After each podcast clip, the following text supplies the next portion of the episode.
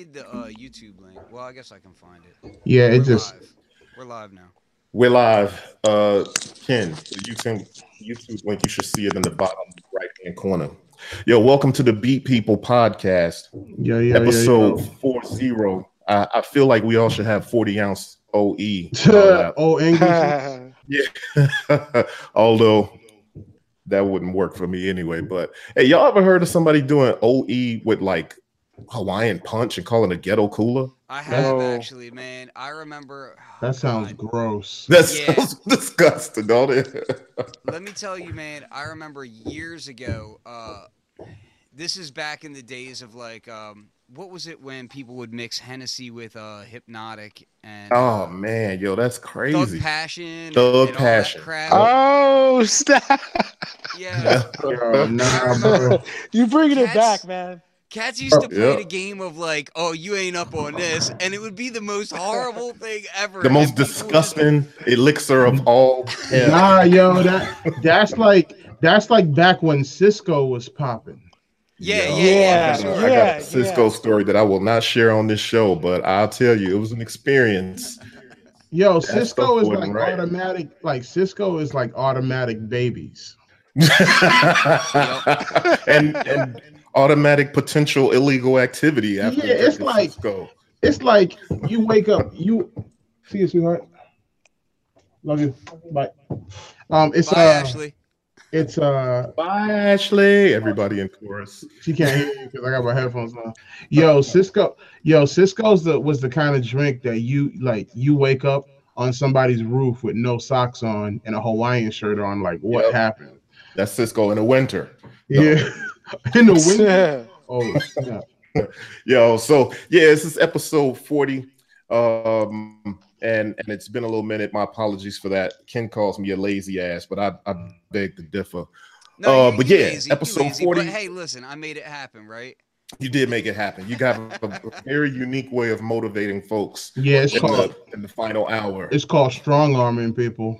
Yo, Inky Yeah, in those- the chat was uh, Inky in the chat was getting real was getting real mad. So I said, you know what, we need to make it happen. So Dope. made it That's happen. what's up. So yeah, we got somebody. Well, well, listen, we have the usual uh suspects on the podcast. I got D still. What's up, man? Man, just chilling, my brother. Just taking it easy on Sunday in my pajamas. Word. That's you what's up. know. And we got uh Ken Flux Pierce. What's happening? What's happening? He's probably at this very moment taking something apart. Uh, actually, I literally just put something back in my rack because I was like, I don't want people to see it all apart. and think something's wrong. That's what's up. And then we got somebody new on the show. Uh new on the show, but definitely not new to our, our many chats. So you know Yeah. that we That's have what's on- up. on Many- level. Many, many, many on another level chats. Yeah. Yeah. What's up, Aaron? How are you, man? How's it doing, man? Welcome to the show. Nice, nice to be a part of the chat today. No Oh, dope. doubt. No doubt. Yeah. No doubt. So, for those that don't know, uh, Aaron's producer, well, you know, beat makers and stuff. Aaron is actually from my hometown, Chicago. Aaron, wait a minute. Let me not say that. You're in Chicago, but that don't necessarily mean you're from Chicago. You from Chicago or no? I am from Hyde Park, originally born and Word. raised. Hyde I'm Park. sure we've been in a lot of the same places at the same time and just didn't realize it. I'm Um, sure, man. I'm sure we crossed paths. I mean, Chicago is a small town, you know. Yeah, it is of it those is the it is the it is the small town, big city type of vibe. So yeah. So yeah, um, uh, uh, and Lee Coleman from Make Noise introduced me to a couple folks. Aaron is the most recent person that Lee has introduced me to, um, and Lee also introduced me to uh, Bryce. Or did Bryce introduce me to Lee? I can't remember. Anyway, big Mod Bap Yeah. family over here. Yeah, and uh, let's get down to some to some talking. So first, I want to talk about since we've been gone, one of us have taken the deep dive down the rabbit hole of modular. And. Oh man. Anybody want to stand and say who that might be? oh man. Man. Y'all yeah, got me me. still. Y'all So, got uh, me, yo. Yeah, you off in there right now. You your rabbit hole. You done went down the rabbit hole. It's like kind of catacombs degree at the. Man, so y'all, so what y'all made you take the plunge this way, man? Uh, honestly, I was I was looking for something new. like as far as like production and sound design. Uh, one thing that's always been attractive to modular is that the same system could be a bunch of you can use it in so many different applications. Mhm. Like if you wanted to make beats with it, cool. If you want to process sounds with it, cool. If you want to just make, you know, if you eh, send signals to control other stuff, it's Mhm. great. So I needed that in my life, man. Like, and then I ain't trying to have y'all like stump me anymore in the chat. Uh, yeah. no, no, but honestly, honestly, like, uh, I took I took the plunge real deep for my first module. Like, I bought the ER three hundred one as my first module, Mm. and Yeah, that, that's that's a deep plunge right off the bat, yo. Yeah, I bought the ER301 as my first module. And mind you, prior to that, I've been familiar with semi modular because I've had the Mother 32, the Mini Brute 2S. So things like that have taught me about patching, but now it's kind of like trying to create music solely in in this, you know, 6U rack that I have. It's going to be uh pretty interesting and I'm just learning a lot about it. So Hey, yeah, man.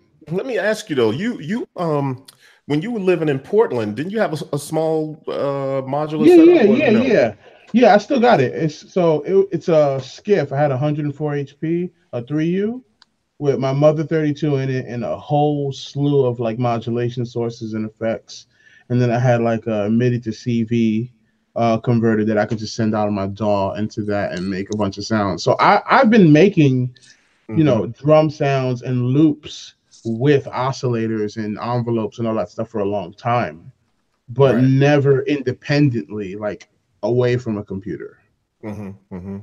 No doubt. now no doubt. now it's where i'm getting into like the like yo sit on the couch and make a beat by Mm-hmm. patching cables kind of joint That's what's up. That's what's up. And you So- your ER three hundred one too, right? yeah it's supposed to be here in, in a couple of days oh leroy's on here oh snap uh the, hom- the homie Yeah, i haven't yeah. seen him in a minute That's what's up. So what, what, Yeah. what what's in your case right now, Daniel?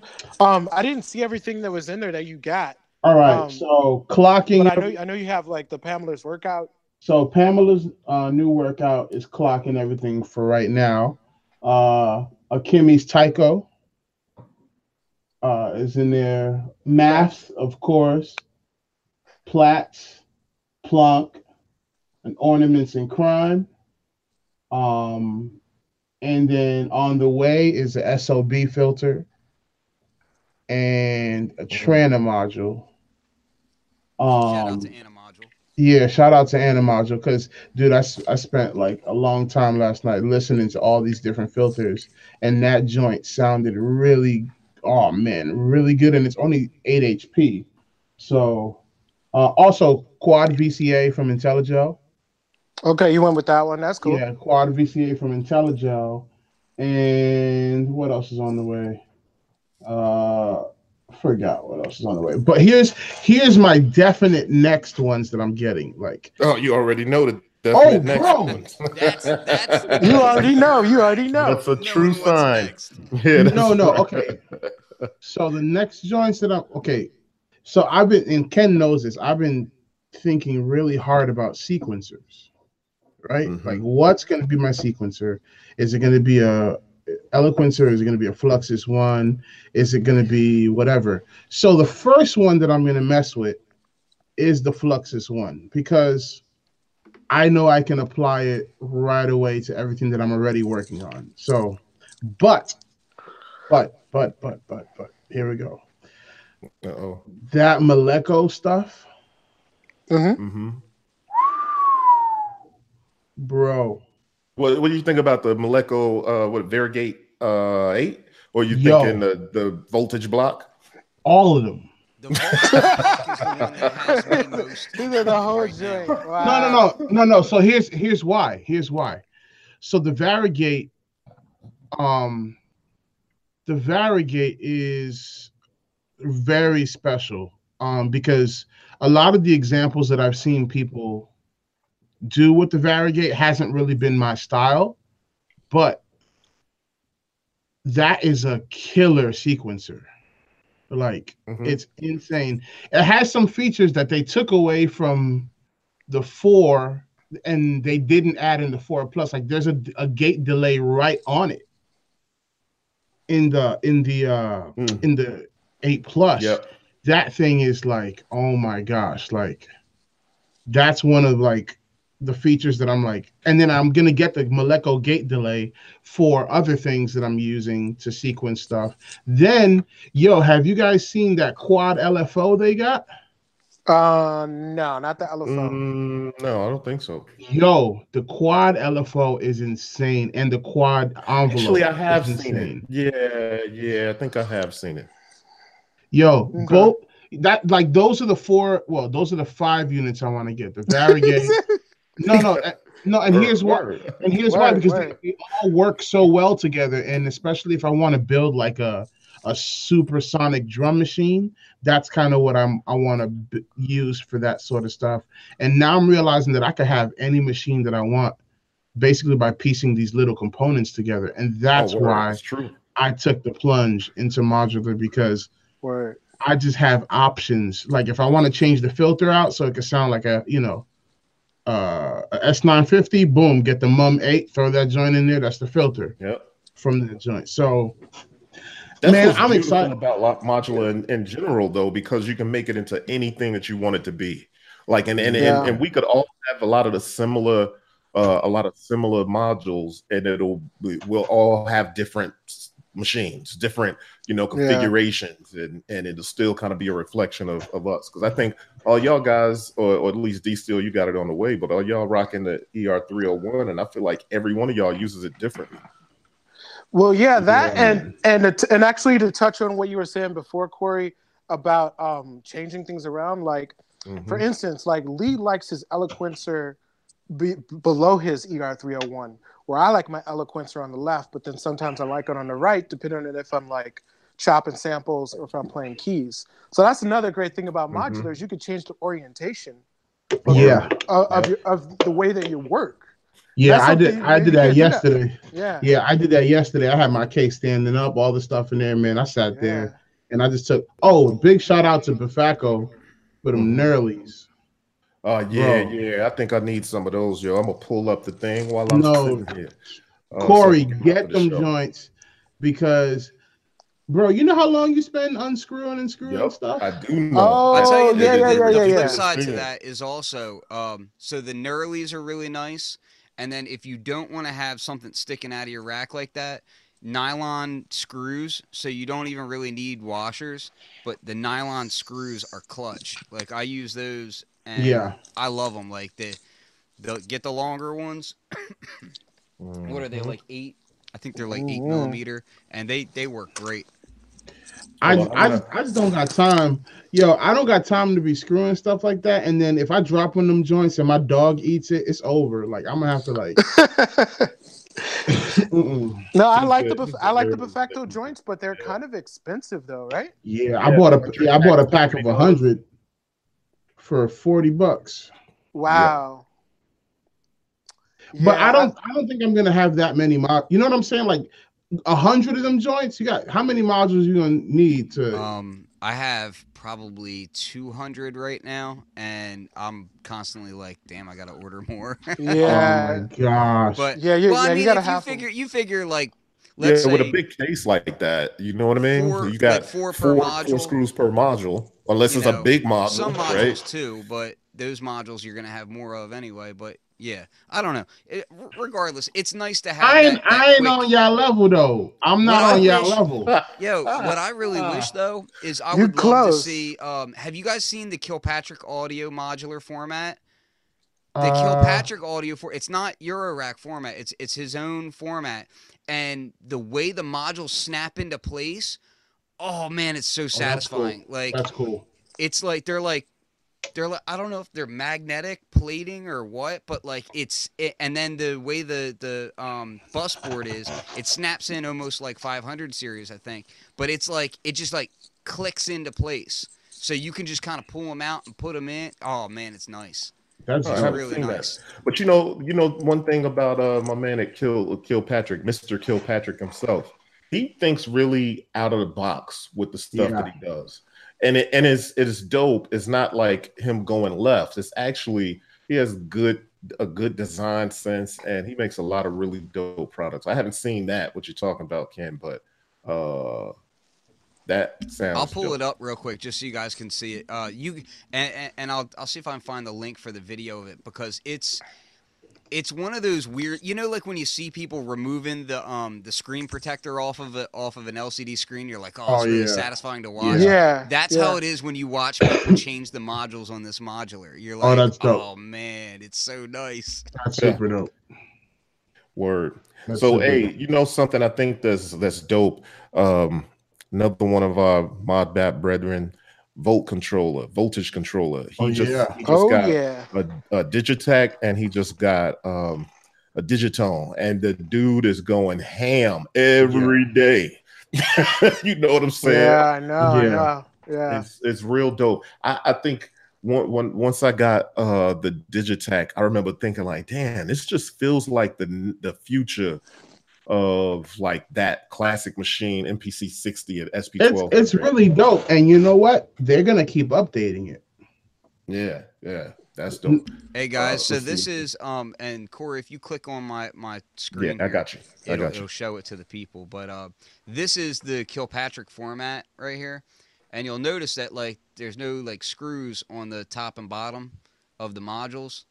Hmm. Um, they just clip into place, and it's kind of like Buchla esque in that the the it uses the um banana jacks, hmm so you can see here. Um, Oh, okay. but uh, yeah, I, I'll I'll see if I can grab a video for you too. I just wanted to That's show dope. you guys a quick. And he sells different like completed systems as well, like the System One. Like they're not they're not cheap, but they're also kind of. I believe he has separated audio and um, control signals. I'm not sure. Uh, I have to look into it more. I'm just kind of like, it's been a while since I even looked at this stuff, but it's really. Oh, here it is. Look at this. Let me just see if I can show you this, and I'm gonna put some sound through here too, so you guys can hear it. Um, from a K format system. you got to check so this out. The K format or Kilpatrick format uh, is really easy. Unlike most modular systems, there's no Here, we'll. put it straight down the center. So yeah, that that's it. You got If an Allen key in the to, middle. Oh, I've seen this. That's This inside great. there. That's a captive bolt, so that it won't row system. Skip in a little and use that to sort of pry the module forward a little bit. Um, don't use the pots to pull on the module. and Wiggle it just kind of clicks out. And then just lift it right out. Oh, And that's you'll cool. see down inside, there's uh, four banana jacks in here. This one's Oh. offset a little bit so that it's not possible to plug the module in upside down. And then there's a standoff here, and that's the center retaining screw on the module. And we'll skip Um, in to see him putting it back easily. in. To put it back in, you just line it up. You can feel it goes in easily, and then just plugs back in. And, Ah, Oh, that that. is that is great. and um, Okay, so bottom line is is like I just think that that's it's a fantastic uh, format, and um, I mean that's that's really dope. Like I How wish how big are those modules? I I think they're for you. Um, so Yeah, they're a little bit bigger than your Eurorack. Um, Mhm. but man, it, it's really cool format. Yeah, that's Dope, dope. dope, dope. Yeah, I got a question. I got a question for each and every one of you. I think maybe we can answer it now or maybe towards the end of the show. But I need to know what are your essential pieces for making beats in the Eurorack? Because I need to start exploring. You're saying So- what are the essential pieces? Like like what's something that you have to have in your rack when it comes to making dope ass drums? Power module. Of, of course, Ken. Of course. like for instance, Ken, when you were telling me about maths, I was like, man, this dude don't know he's talking about maths. I went and then looked at maths, and I was like, oh, Ken is always right. And I'm saying, One one thing that I will say that I think gets um by people that are just starting to go down the path of making beats on modular that can be easily overlooked is a basic analog sequencer. And the reason why I say that is not so much for just modulating pitch and whatnot, but man, like using a, a- just a regular sequencer, not like a fancy one like a Fluxus one or anything like Mm-hmm. that, but having one just as a modulation source throughout your rack can be super powerful But- because it can allow you to do modulations of of timbre and of Yeah. decay times and Mm-hmm. of so Mhm. many different aspects to a percussive voice. That's that what that voltage block is super for. super useful. You know, for me, it's uh whatever can add color to what you're making. Like, you know what I mean? Like a dope filter, uh maybe character module or something like that. Like th- those things is are so essential because you you you know what I found is that you're gonna make what you make no matter what you have. Cats typically I have agree. a style of stuff that they make, right? But the sound and the texture of it that makes it, you know, that boom bap flavor or the flavor of stuff that we would bang, even if it's not boom bap, is like you got to have something. For me, it was always about making sure I could color the sound. So a really dope filter, um, and maybe you know like the character module because you can kind of do bit reduction and stuff like that. So those to me are kind of essential because really, uh, when it comes to the sequencing, I'm always using the MPC, right? And Yeah. that interface, the MPCX is interfacing with my modular, which that is just kind of like, um, it's like a physical freaking reasons. you know what Yeah, I I feel mean? you. Well, I I gotta look you. at it. Yo, did You know. just add the S? Yeah, he did. Okay, I just had. Sure. I, I, No I'm gonna leave it at that. Hey Ken, that Ken, that echo is back. Yeah, I was I was just gonna Oh, say yeah, my about the echo. I. Yeah, the echoes that that's whack. But um, to All right, it's jump on um, essen- to jump on the essential modules, um, for me it's ornaments and crime. I Okay. mean, the whole reason I got into um Eurorack was to modulate every and anything that I could. Yeah. So um, the ornaments and crime is super flat. Um, Daniel, you just got one, right? Yeah, yeah, yeah. Yeah, yeah, yeah. So um, yeah, you could just add modulation to To everything, it's true. yeah, I mean, and, and especially when you're talking to drums and you're building up that texture, and and you want that texture to kind of change over time, because one thing that um, hip hop is repetitive, right? But if we Mm-hmm. can just add like that little bit of modulation, like and no bar is the same. Word. That's what there you makes- go. Oh no, That's course. exactly what I was. That's Yeah, actually yeah, the like, reason that's I key. started doing mod Yeah. bap is so that I could break the monotony and push the Yeah. envelope a little bit. It kind of add that element of uh, random and So Yeah. And you and you know what? People notice. People notice. It, it Yeah. almost even if it's like a subconscious thing. Like Mhm. people notice like the little timbre changes and the little little modulations that are happening, man. And- Mhm. And, that's what makes it a unique genre. so I saw this I saw this video. Um, I forgot who it was, but it, it was a guy making beat on the ER301 with Akemie's Taiko using like mouth sounds.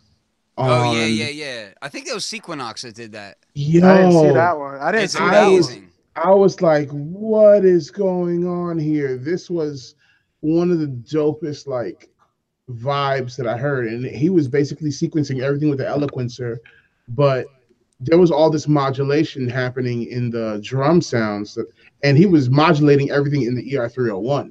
Wow. And I was like, yo, that is what? That is nuts. Also, I saw this one module that I don't know if you guys have seen it. It's the uh Befaco makes this thing called the burst. Have you guys seen that? Yeah, I've Yeah. seen it. no. It it's it, it introduces random ratchets. It's a Oh, burst is a pingable, it's a pingable trigger burst generator. okay. and I saw the guy making a beat with it, and I was like, "Yo, that is pretty. That is pretty wild." See, I like stuff like that. That's gonna Yeah. in- inject like random, random been- stuff. So not like I don't want to. I don't want to go insane about the 301. Like I'm purposely holding back because these guys. These guys all know. Like I've been in ER 301 world like nonstop for the past what like month or so, and it's just. I'm completely engulfed in the ER 301 at this point. I, I absolutely love it. But every like little thing like that, like where it's like, oh well, I want to make like a strange logic or a random or I want to be able to control a sampler in a weird way. I've been doing it all in the 301 lately. Uh, like I have a lot of interesting ways of doing random already, but I've been using the 301 in a more hip hop context to like slice up samples because I have like uh, the phonogene And Mhm. I love the Mhm. phonogene. I love slicing up samples and mangling them on the phonogene. I use it to mangle samples in a way that I would never mangle on an MPC, ASR, or uh, you know SP or whatever else. Like it, it's more for mangling things in a way that I normally wouldn't think of. So when I mangle samples on the 301, a lot of the times I'll build a random module inside of it, like a pingable random, and then send all that stuff to the sample mangler that I've built inside of the 301 so that I can kind of get that same vibe and I'm not kind of going outside to pull in other voltages. Excuse me, still getting Nope. over a cough. Um, yo, you know what I just saw? I heard it the other day. Div Kid did a video on the God's Box Lollipop. Oh yeah, yeah, yeah. I seen it. I saw it. I saw Oh it. yeah, I saw the video. I haven't watched it yet though. It was hot. It was hot. Yo, Word. let me tell you something. The Vactrol based opto um compressor, Hmm. Wow. I'm sorry, which one was it again? God's Box Lollipop. Oh, I haven't seen that. I have to check Ken, that out. Yeah, it was crazy. Ken, can you no, yo, dude. After the show, you need to you need to watch. Oh, well, there's yo. Div right there. He just popped up in the chat. What's up, Yeah, Ben? yo, We're talking about your face. what's up, Ben? The Oh, normal mouth is here. Yeah, yeah. I watched I watched his video on that and the loose fruit.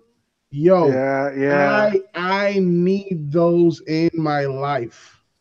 Like okay, I'm gonna have to check that out. n- no, Corey, Yeah, even you talking then, about you talking about it color? is like the This is like to me, it's like the goopiest, warmest sounding compressor that I've heard wow. in Eurorack, and I've heard a couple of them. This is this is it. wow. This is it. I gotta I gotta check it out and see if it's so. Whenever I see things that are like Vactrol based effects of like compression or VCAs or low pass filters, whatever, the first thing I tend to do is see if I can build it. excuse me, build it with a Maths, um, the Warm Star Audio, the Bends, and um, other modules. Like I try to see if I can build that functionality myself. Mhm. Yo. Sorry, my cough is hold on. killing me. I'm still. yeah, yeah. It's, it's been Like, like three weeks trying to get Ken. over it. You've been coughing for a long time. While you, Yeah. while you, uh, well, hold on. I want to show this because Yeah, I want to see it it up, because, yeah. like I was getting at, is that's um. Oh. So the lollipop is that's something that I'm gonna have to check out. But I love building compressors using the maths, and then I can also get different um, responses using you know different VCAs, Vactrols, whatever else. But this thing looks great, and it's fairly compact. uh, hold on. Oh yeah. Here you go. Lollipop. Yo, that joint sounds. Man, I heard it. I was like, I need two of them joints stereo.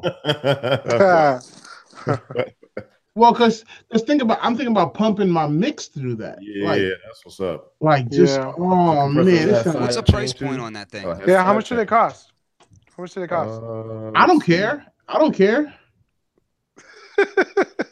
And does it have a He's kit? like, 'Cause I don't see even care, it bro. says- Give me I see of it them. says full kits. Av- oh, full kits available. That's right up Full my alley. kits I love So building DIY modules. Whenever I, whenever I have the chance to build it myself, I love doing that. So yeah, Hey, I'm gonna head over and check that out. Ken, I'll Ken, you know, I'll buy them joints, and you just build them for us. Well, There I'm gonna go. I'm gonna go look at that like today. So No, they That's they all. sound great.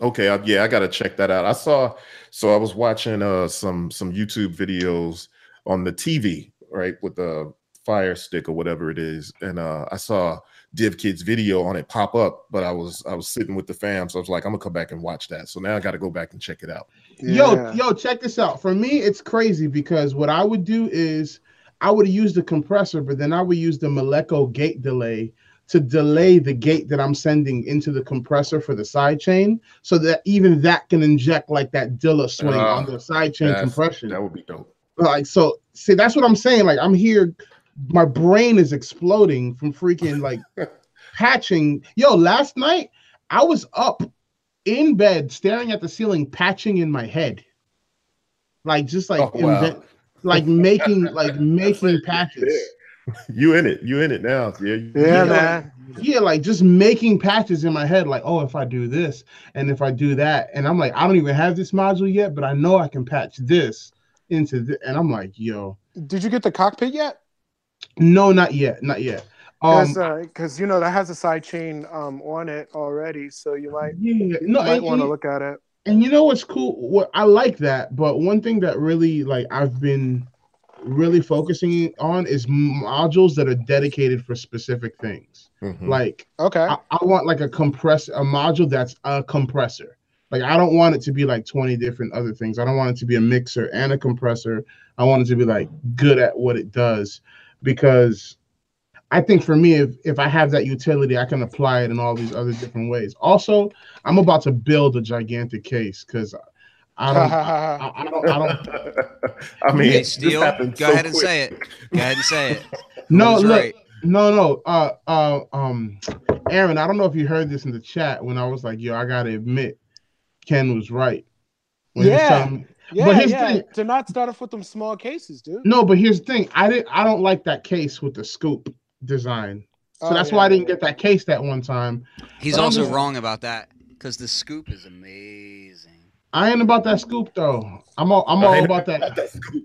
I ain't on that scoop life. I ain't on that scoop life. Corey is. about- Corey, how you No, like I your know. scoop? I know. I know Corey Scoop about that. dope. Scoop. The scoop Yeah, is just Corey all- got a all big about it. scoop joint. Yeah, Corey got the mad scoop joint. Yeah, mad scoop. Yeah. Two scoops. Shout out to Ethereal Sun, by Crazy. the way. If y'all want some dope custom cases, Ethereal But, Sun. Cor- but Corey, I'm not Corey. I'm um, sorry, Daniel. Um, just to let you know that that's actually it's not a compressor; it's a side chain. So it just does the side chaining.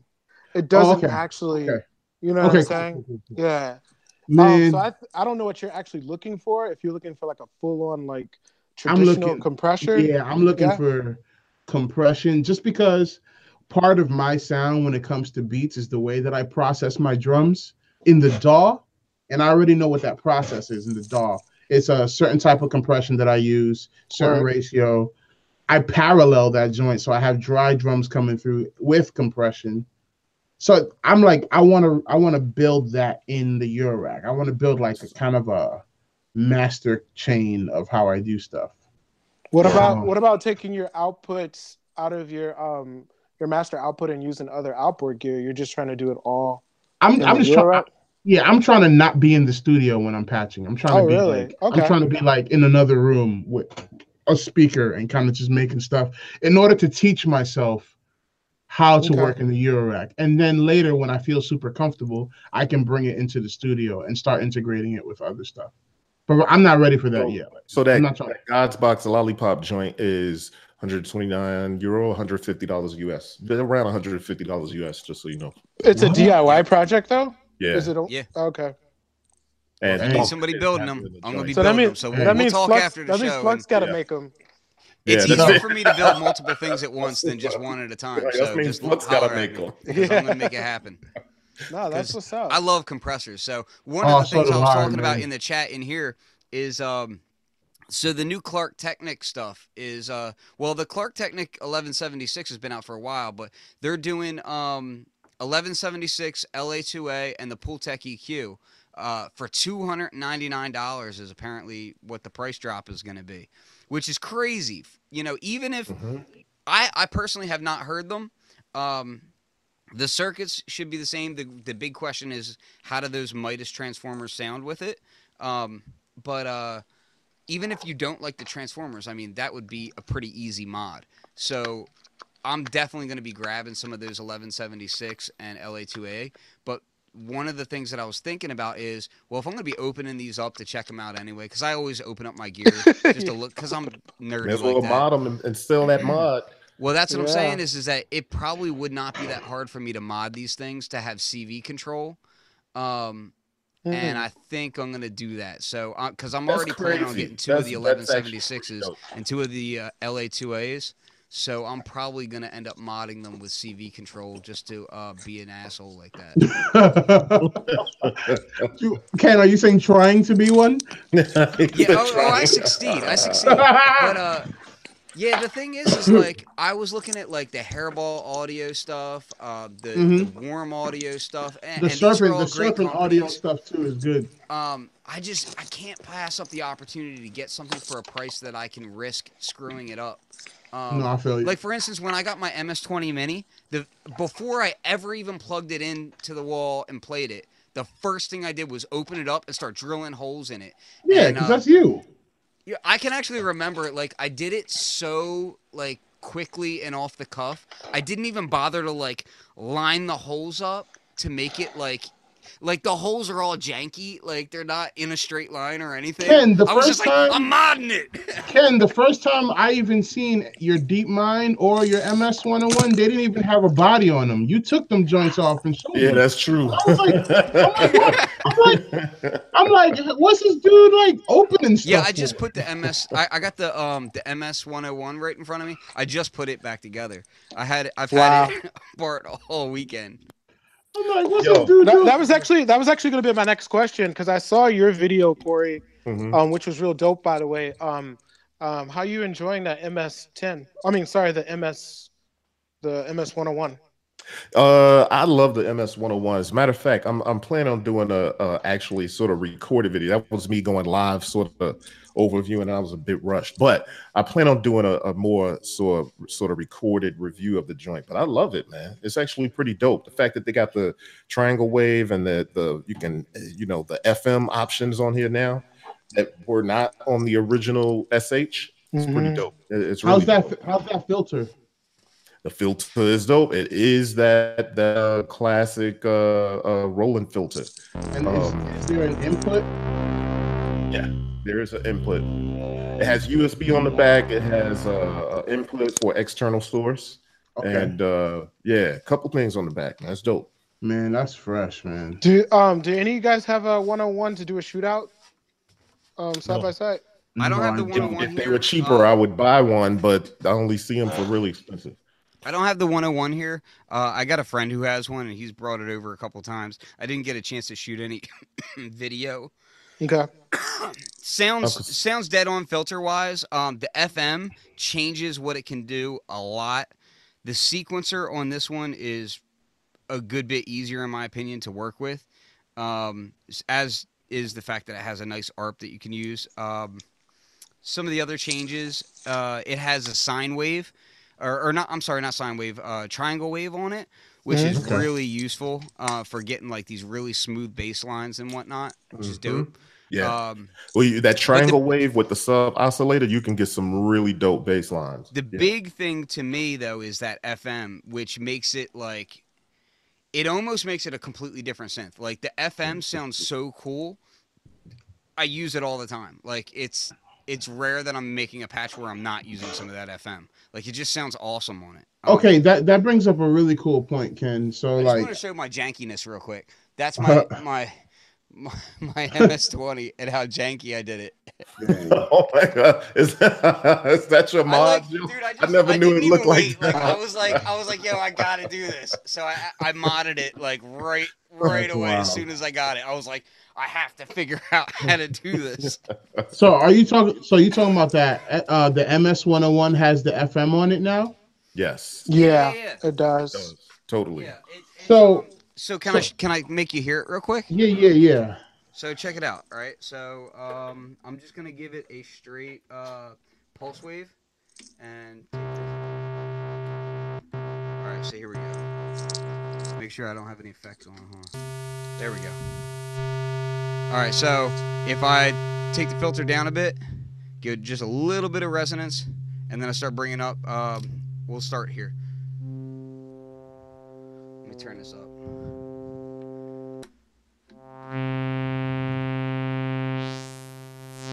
Now here's where it gets interesting. You can use um, octave down and two octave down, and then you get different levels of pulse width on that too. So check this out.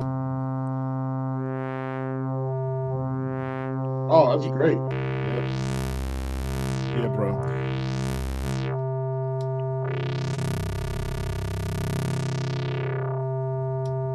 And that, that is truly like a whole different scent right there.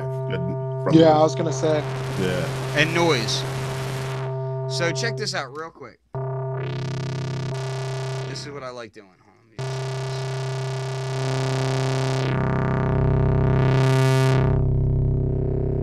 That sounds buttery.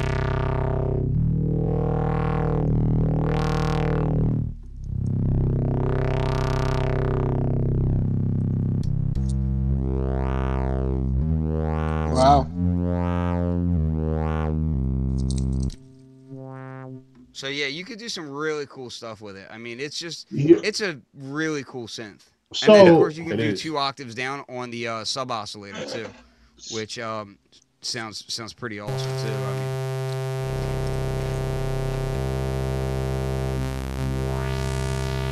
mean, but yeah, like if you just use the filter by itself, the filter on this has a really kind of distinctive characteristic to it mhm. and it it's really the the thing that Corey and I were talking about is that it's surprisingly useful because the the the 101 was really meant to be like a super budget synthesizer to begin with, like Yeah. the original. Mhm. Like it was it was plastic, it was a cheap synthesizer, you know?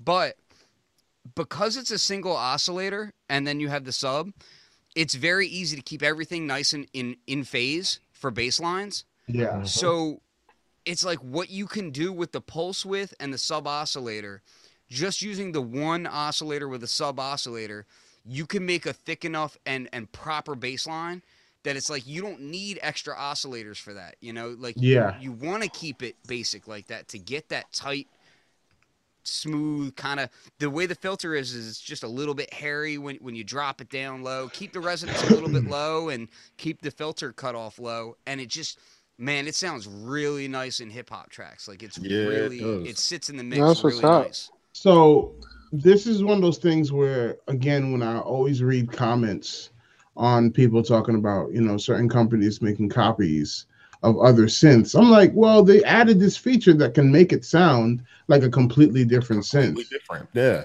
and uh, that's you know, kind of what I value about it. too. Yeah. Yeah, I know it's sensitive. It's get over But it. You're that, not- but that also, but that also brings up, but it also brings up another question. Like, um, for you, Corey and Flux, like, do you think they could have actually marketed this synth as a completely different synth without having to have I the think- um? they could have, but it's that's not marketing. yeah exactly and that's that's kind of the thing is it's like why would you and then on top of that it's so Well, it's a So here- pretty here's the good thing. replication The filter- of the same thing. It's just that it has enough additions to it that it could be like MS 102. you Right. know what I'm Well, saying? Because, because to me, because to me, when you have that FM stuff, it sounds nothing yeah. like a SH one hundred one that I've heard. But Like, also, if you turn that off, tracks it does. stuff, you know. But if you turn it off, it sounds just like an SH101. You know what I mean? Like if you just turn that down, it you know, so it's not Yeah. it's not messing with the rest of the circuitry. You know what I mean? It's just tapping off of it. Right, So Yeah. right. the other thing is is that so you have the 3340 oscillator, which let's be honest, you're seeing it in a ton of stuff nowadays. So of Yeah. course the Neutron has it, right? It's got two of them in there. And then you've got um, the Malekko Manther has it. There's a bunch of Eurorack oscillators with it. You're gonna see a ton more stuff come out with it. I can promise you that. Um, and you should. It's a good oscillator. There's nothing wrong with that oscillator. It sounds great. There's a reason why it was brought back. It sounds good. It's very useful. Um, but the filter in the in the SH101 is a distinctive filter sound. It's not like the Moog ladder filter design. It's not like the ARP Odyssey. Like it's it's, But it's- very much It's a its own recreation of the thing. classic Roland filter, though, right? Yeah. yeah, and and their their hand, from what I understand, because I, I did talk with the design team a good bit about a lot of different things. Because that's what I'm doing is I'm testing it. I'm trying to find flaws. I'm trying to find where it can be improved. That kind of thing. Um, and it's being not only have they recreated that circuit, but then they're also fine tuning it to make it sound like the vintage synth. Like Yeah. there's trimmers on there, and you can fine tune it a bit. Um, I will say this just strictly on the fact of like, hey, how does this thing sound for a two hundred ninety nine dollar synthesizer?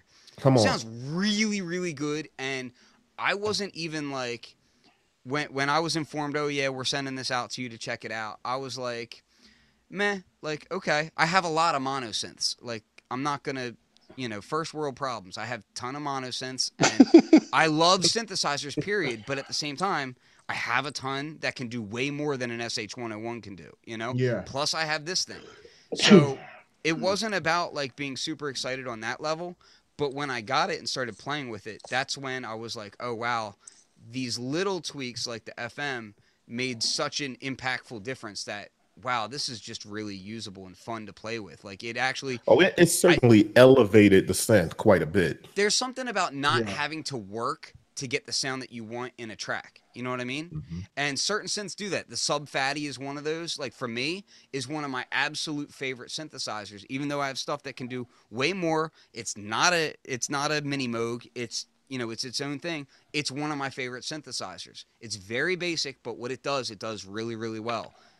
I kind of feel the same way about the MS101. Build quality is not the same as something like that. Like it's plastic. The knobs and faders feel fine, but yeah, it's very plastic. It has a The handle. fade, well, well, the play fade, the faders to me feel better than fine, and this is coming from, you know, I've owned the ARP Odyssey, the Korg ARP, ARP Odyssey, and those faders were janky. But then I've heard that Hmm. the classic ones were too, right? So, um, but these faders are a whole different story. They're not real a- a wiggly or anything design. like that. I'm j- I just Not mean all. more that like the the casing is plastic. Yeah, it fader is. Caps are pla- like everything Yeah, on it's they are. plastic aside from the transpose It's switches budget thin, and the but LFO it, rate it's well switch. done. But Yeah. yeah, I mean, it feels good. But for two ninety nine, I'm like, holy crap! Like Yeah. something that I wasn't excited about. I'm actually like, wow, I, I use this. Like it's sitting in front of me right now. Like this isn't sitting in front of me for no reason. It's because I was actually using it on a track the other night. Like Yeah, for Um, two ninety nine, man, like that's that's a steal, man. Yeah, it really is. Uh, for but I, I just like how it sounds. Period. Like I think the the filter sounds interesting enough that I really enjoy it. You know what I mean? Like I have fun with it, and that's at the end of the day, that's what really matters to me. Is like, am I having fun using something? You know? And you you know something else about this? Now listen, I know a lot of people like don't do reviews or stuff like that with with you know putting delays and reverbs on on the thing, but something about this particular synth, it sounds so incredibly good with a nice delay on it, and I think it's because it's a it's a good voice to start out with. you know Yeah, what I mean? getting your uh, so so Cor- I'm calling Corey out, um, Mm-hmm. because I'm also not trying to make it 100 percent like a hey, this is the the the Behringer MS 101 show because I know people do want to hear about it, and I get that. But I also know some people are like all up in arms about everything that Behringer does, and I'm like, whatever. arms up. Keep their arms up. I don't care.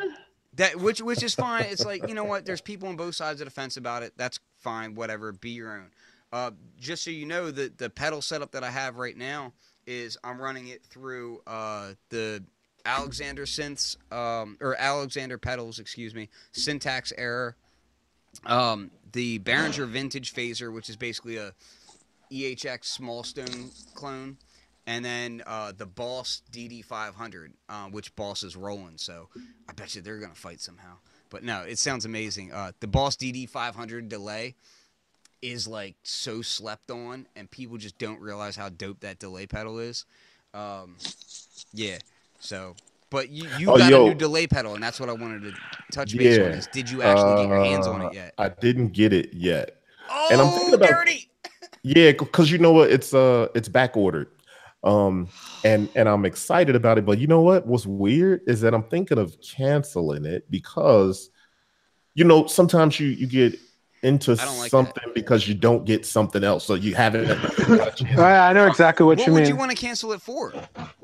um what He what a- I he think wants a I Magneto. really yeah, what I really want is a magneto. So I started Oh, thinking Magneto about that. like, well, that could that money could go towards a, a magneto. But I actually recently found out about this. Uh, what is the Korg D SD, something? it's the SD three thousand. three thousand. like yeah. that.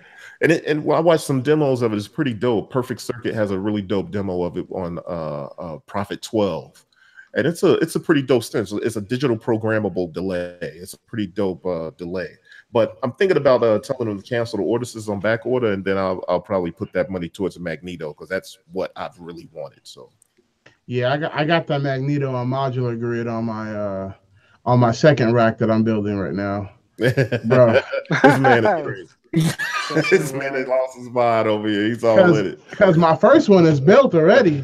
So That's funny. um yeah. Also, you Yeah, know what I'm looking at? Coughed mic on. sorry. Corey, you know what I'm really looking into? I I, I put in a couple bids on them. Uh, Nordrum 2.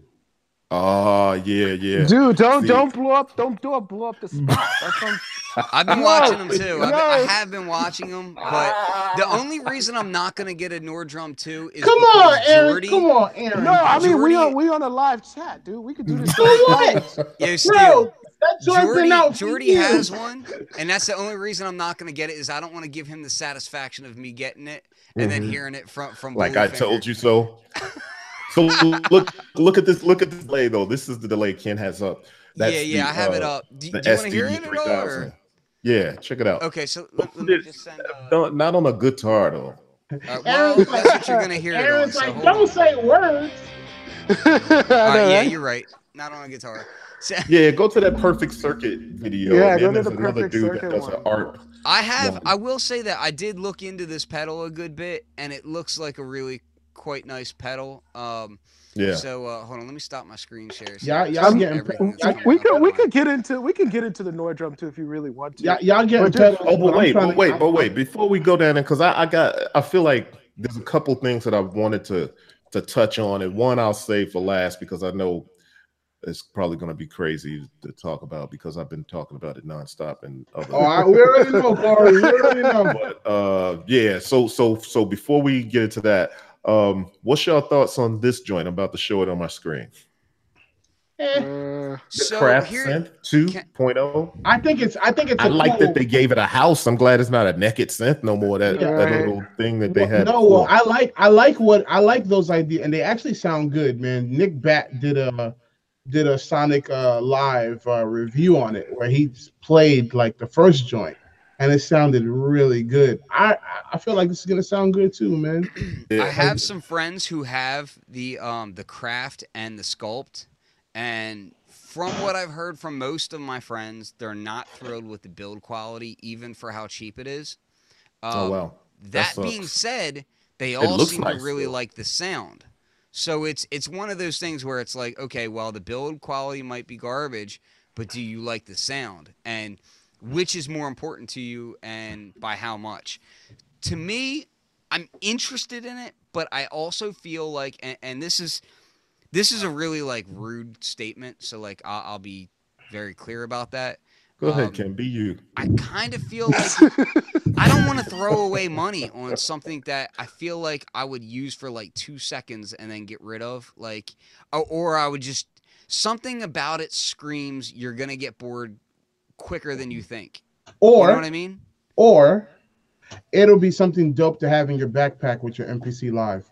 That's word. That's, No, that's yeah, for sure. Like it, it looks great as a portable piece of gear and all, but for me personally, when when the way that I work, I just feel like I wouldn't put it in my backpack. Like it would either be by itself or it wouldn't be in my backpack at all. Like I'm not that guy.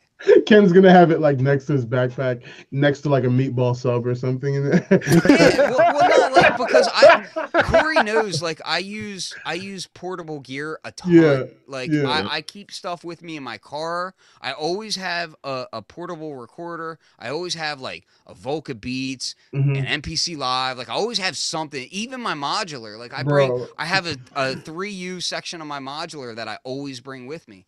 And Ken will, Ken will take them joints to Costco. I do. like I'm out here Zero waiting S, on them like- to come back. dude like you know how boring it is like grocery shopping come on so like I, I do ridiculous things like this but at the same time like this looks like something to me that i just don't ah man it, it just didn't scratch that itch in the right way i don't know why Yeah. I think they're kind of dope. I like the, you know what I think is dope about modal though? What I think, well, at least is what's interesting. I'm gonna stop sharing this for a minute.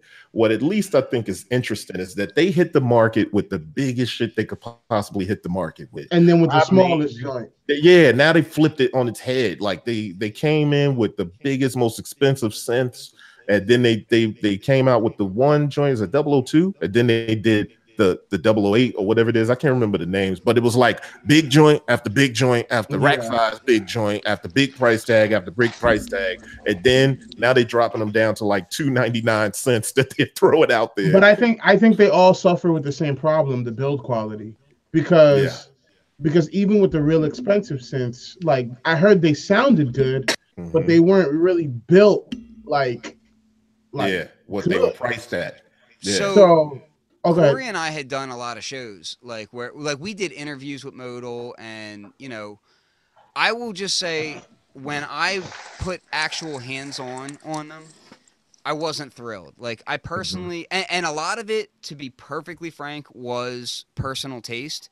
So the the hand or the the the solid aluminum knobs that they use, I in theory sounded great. When I actually put my hands on them, I didn't love them. Um, like I would even prefer like cheaper Rogan knobs from like Mutable Instruments on it. Like I just didn't like the way it felt. The buttons didn't feel great. Some of the demo Oh, you are right. that I, I saw, forgot about the buttons, Joe. some of the demo units that I saw, some of the buttons were actually broken and pushed in. Now, granted, these are demo units that were used on a, you know, on a convention floor. Um, at so But like the still one, the the ones at Knobcon that'd be on the were broken.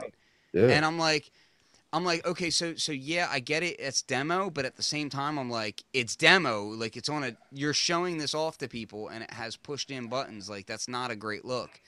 And then the worst thing that really kept me from going modal was the fact that their um, A to D converters in them are really low res and the so like the filters and if you send it CV all that stuff you get steppy filters That was the biggest thing. Honestly, after we realized how steppy the filters were, I was done. I was like, up, well, there it is. I mean you know Yo, Steppy so like Dave Smith like gets the away with steppy filters but his stuff isn't four grand unless you're getting like a Prophet X Right. like I just couldn't see it for for the for the price of these units. I felt like everything should be over spec, not mm-hmm. just barely spec or under spec. It has to be like. Roland. It has to be like Roland over spec. Like you know how And they that's the thing is the Roland stuff mm-hmm. is like absolutely the matrix brute, the digital control on the filters for that- for that over spec like filter control, modulation, CV, all that kind of stuff should be over spec to the point where you should never ever have like the harmonics should be Well, the you, you should never have a four thousand dollar synth that you have to worry about things that you would have to worry about on a, a, a sub one thousand dollar synth. You know what I'm saying? Like that's part of the thing. They should high end things should be high end because they take all of that stuff into consideration and raise the level quite a bit. You should get great value out of it. Um, that's not to take away but those things, those joints do sound good. They make good sounding sense, but it's just that kind of stuff. You can't short folks on that kind of stuff. Yo, that's like the most like niche insult you could say like at a knob con or something like yeah yo my man got yo my man got steppy filters Oh man. Yo, Steele, It's like the Wu household, Tang skit. Get the out! insult- Go to, they got garbage down the way. They got Like- steppy filters down the way. like like yo I heard, that, that my kids throw in, in this household is because my kids are always on the net. Like they're, they're like, "Yo, your internet's slow." Like that's that's how it'll hit you, right? yo And that to me is like that to me is like, yeah, that's the equivalent right there. Yo, you Like- got steppy filters, son. like like yo yo yo yo your, your girl told me you got steppy filters Your girl told me. For that. Wow. and This like, dude need that steppy poke filter fun. ointment. People poke fun at the fact that I can't stand Dave Smith filter control because Uh, like all all of his filters are steppy like that, all of them. But the fact is, is like there's no reason it should be that way. There's no re and like Now- the, the reasons that they give are complete and utter bullshit. So I bring it up. Like I'll never stop bringing it up until he upgrades and freaking mans up and just puts proper control over his filters. Like, nah, if you really want it to be semitone control over a filter, let that be a freaking oh my mode. gosh yeah ken is like nah son don't mess with her she got steppy filters Yeah, seriously, like it, it makes me so mad. Oh man. It makes me so angry because I like man, steppy filters and like and, and But- but here's bland the- here's filters. gonna be thing. about this for the next So, week. to, so to, to, to be fair about the steppy filter, not to be fair, not to say it's not, but the, the thing about it is Ken made me realize about certain steppy filters when he would he would say push the resonance up and then sweep the filter. But I and musically, I'm never doing that. That Well, that's and never that's the thing is so that's for how I think those of people us get away like with it. Steel, like like myself and like Steel, who we actually do sound design and we're creating sounds for people to use. A lot of the times, Mm-hmm. those sounds are going to be one shots, or they're going to be like an ambience that you're sweeping something by hand. That's when it becomes really noticeable. Yeah, like I create I create drum sounds actually with the filter. Like one of the reasons why I bought the SOB filter is because that thing is massive when you're just playing the filter as a kick drum. It's Like, it's, it's the only filter in here that I have two of because I like it that much. But Yo, it's crazy. that being said, so just to get back to the sound design aspect of it, Steppy it's like if your argument is, well, the filters aren't steppy unless you're doing sound design and blah blah blah, it's like, well, then you might as well just get a freaking digital synth. Like, Yeah. if your if your filter sounds digital the way you control it, why not get a digital synth anyway? You- Yo, the Steppy filter thing is going wild in the Yo. chat. Steppy Yo, filter. Yo, yo, there's there's two insults. Like There's a- like club DJ. yo, there's like, there's like it's like steppy filter, or the other insult is like MPC live envelopes. oh. Which, by the way, backhand slap to Akai because I hate your envelopes. I want to slap whoever decided that that would be the only envelope that you have in your MPC Live and X. Good God, what were you thinking? Yo, Moving on. no, You no, what- but what- one thing about that though, I, I I hope that at some point they start to include other filter types. Where you, it would be dope if you go into the MPC or you could choose uh, different envelope types. I mean, where you could use different filter type. It would be dope if you could choose uh, different types of Well, you envelopes, have a even if they just add. display. Yeah, You have a touchscreen display that's really nice for editing these envelopes. Word. Why not allow me to grab the middle of the slope and instead of it having it be uh, logarithmic, let me just drag it and make Yeah, that sucker exponential and do what I want with the filter curves. yeah, like, yeah. If the Yeah, that DeepMind can do it, why can't I do it on my live? Come on, man. Well, you know what? We Don't we you don't know how much. talk me. No, we just don't know how much. We don't know how much programming that takes. So that's something that I'm like, That's I wish I could have too. that. Yeah, Yeah. like I wish Well- I could have that, but it might it might just take some work, and it might Well, be. I do to an extent. I do I do know to an extent. And what I'll say is yes, like like what Corey's saying, they could just involve different filter types. That that's absolutely possible. You know what I Mhm. mean? At the end of the day, they made a choice, Yeah, but for creating instruments, which is admittedly it's something that's kind of further down the development of the MPC. With 2.3 and the fact that you can do multi-sampling, now it's it's extremely important that they revamp filter uh, uh not filters but um Envelope. envelopes and Mhm, make that mhm. better you know Yeah, I think that would be dope. But yo, okay, let's let's flip the script a little bit. Um, how we having this show and we ain't mentioned Moog One. no no no, no, no. this is all you that's So all you. before- That's all. Yeah, because none of us got none of us got a Moog one. That's why we. Corey I don't either. has been hitting us up every day. Like, yo, look at this Moog One video. Look at this Moog One. Yo, I'm gonna get a Moog One. Yo, help me convince my wife to buy me a Moog One. Cor- Come on. Corey's Corey's like, yo, if my wife calls any of y'all, I just need y'all to suggest to her Moog One. That's right. That's right. Wow. I was actually at breakfast the other day, and and uh, it was funny because she was saying about how she had bought me the MPC five thousand years ago, and uh, she's like, "I knew you knew what it was under the Christmas tree." I was like, "Well, yeah, it was the biggest shit ever. Like it was just sitting under there." Then then she was like, "And that's all. That's the most I could do. I'm not." You know, I knew how to say that. All them other sense that you be talking about, I don't know how to say that. And I looked at my daughter. I said, "Help me say it." Moog one. That's so simple. Moog one. That's all you need to know. Anyway, that probably ain't gonna happen. But here's the thing: we haven't had a show since uh, it's been announced, and I think we should probably uh, give it some time and kind of talk about what's what. what what's your thoughts on the Moog one? And I know the first thing is gonna be like it's too expensive, right? No, it's not. Oh, I there don't- you I've calmed Good down night, on the price. I've calmed. It, it is still too expensive, but I've don't. calmed down I don't on, on that. I, I don't think it's that expensive because when you think about how many synths you're getting in one, I think Mhm. it's It's three. It's three cents and, and, And- one. Andromeda is still more. no. We know, Andromeda Ken. still gives you 16 we know. separate. We, we know. that's Ken. not all. Sixteen- but wait, wait, wait, hold on, hold on, hold on, right there. Sixteen uh voices, right? Mhm. 16 MIDI channels, so, so it's it's uh, multi-timbral, but it's not 16 polyphonic synths.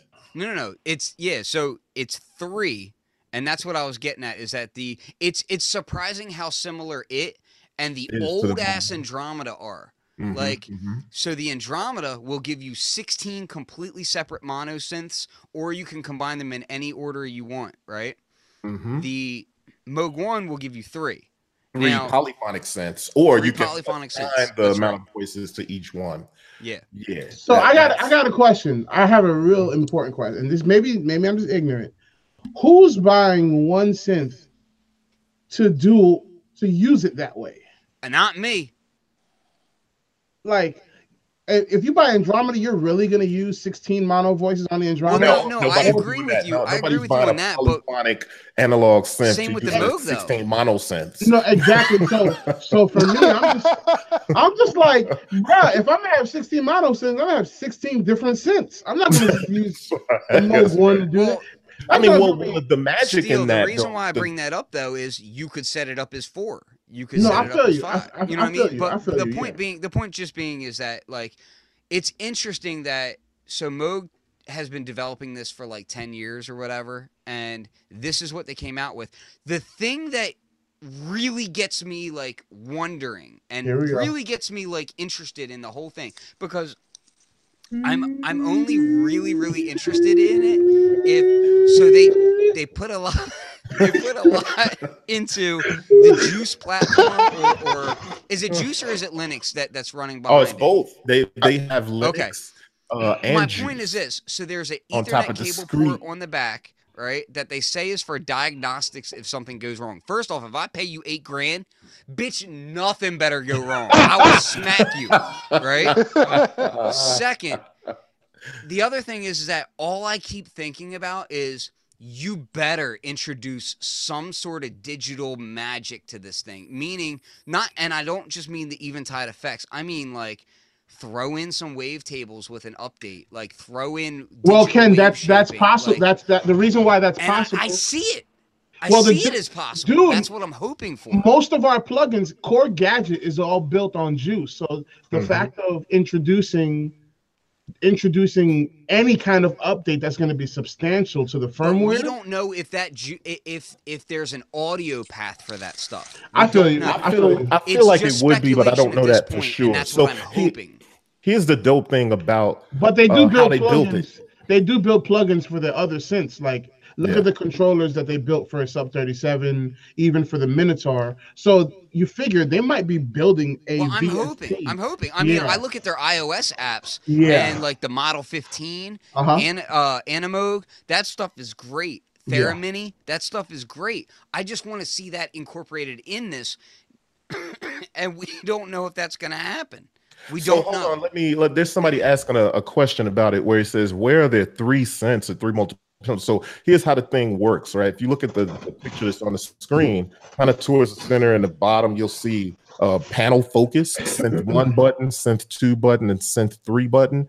If you have the eight voice or if you have the 16 voice, you can go to like synth one, and this is a total different synth. Like each one of them are totally different synths. They each have an ARP, they each have a sequencer, they each have you know effects inserts and then the master inserts outside of that but Hmm. you can click on synth one and uh you can assign it say four voices then you can click on the next one and assign that eight voices what's that 12 and then whatever you might want to do you can make one a mono synth Mhm. and they operate independently and and that's what's dope so yeah they literally are and you can address them by midi so synth one has a midi channel synth two has a midi channel and synth three has a midi channel. You can use that like you have three separate either mono synths or analog polyphonic synths sitting there in that one box right? So then on top of that the way they did this these are all discrete components so it's not just a chip.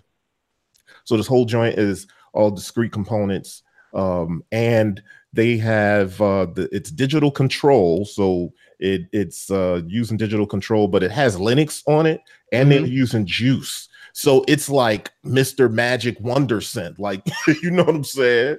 And and i you know i know a lot of people are like it sounds classic. Who wh- why would you put it and it sounds like it's old? But i don't know. When i sat and played it at uh at guitar center man it it, it was so much more than just that you know what i'm saying yeah it sounds classic but there Yeah, was I want to make it sound like a new synth. yeah But that's, the thing. That's that is the that is the flip side of it is people are paying crazy money for CS80s and Jupiter 8s and it's Mhm. like now you have a new synth that has a warranty that has a company behind it that's present. That can be updated through Ethernet. Yeah, Yeah. exactly. Yep. So so on that level, I'm like, yeah. Okay, that's cool.